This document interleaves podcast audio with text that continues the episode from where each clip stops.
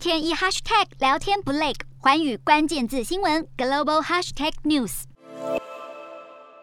乌克兰总统泽伦斯基八号以视讯方式对英国国会下议院发表演说，这也是首次有其他国家的领导人在下议院议场演说。泽伦斯基提到，乌克兰因为奋力抗敌，成了伟大的国家，但仍需英国等文明大国的协助，包括协助确保乌克兰空域安全，并加强制裁俄罗斯。英国首相强生则回应表示，英国将运用一切手段让乌克兰重获自由。然而，演说时获得的热烈反应并不能及时转化为吓阻俄军的力量。俄罗斯再次开通人道走廊，让平民撤离，但却疑似没有遵守停火协议，还对人道走廊地区发动炮击，甚至埋设地雷。泽伦斯基于是控诉俄罗斯又开始轰炸苏梅和马利波，其中马利波更遭到刻意断水断电，中断通讯和食物供应。泽伦斯基同时谴责西方没有履行保护乌克兰不受俄国攻击的承诺。他指出，战争爆发以来，俄罗斯一直被告知。会有空中支援，西方承诺会送飞机来，但因为那些无法做决定的人不能保障让俄罗斯刺客不入侵乌克兰的领空，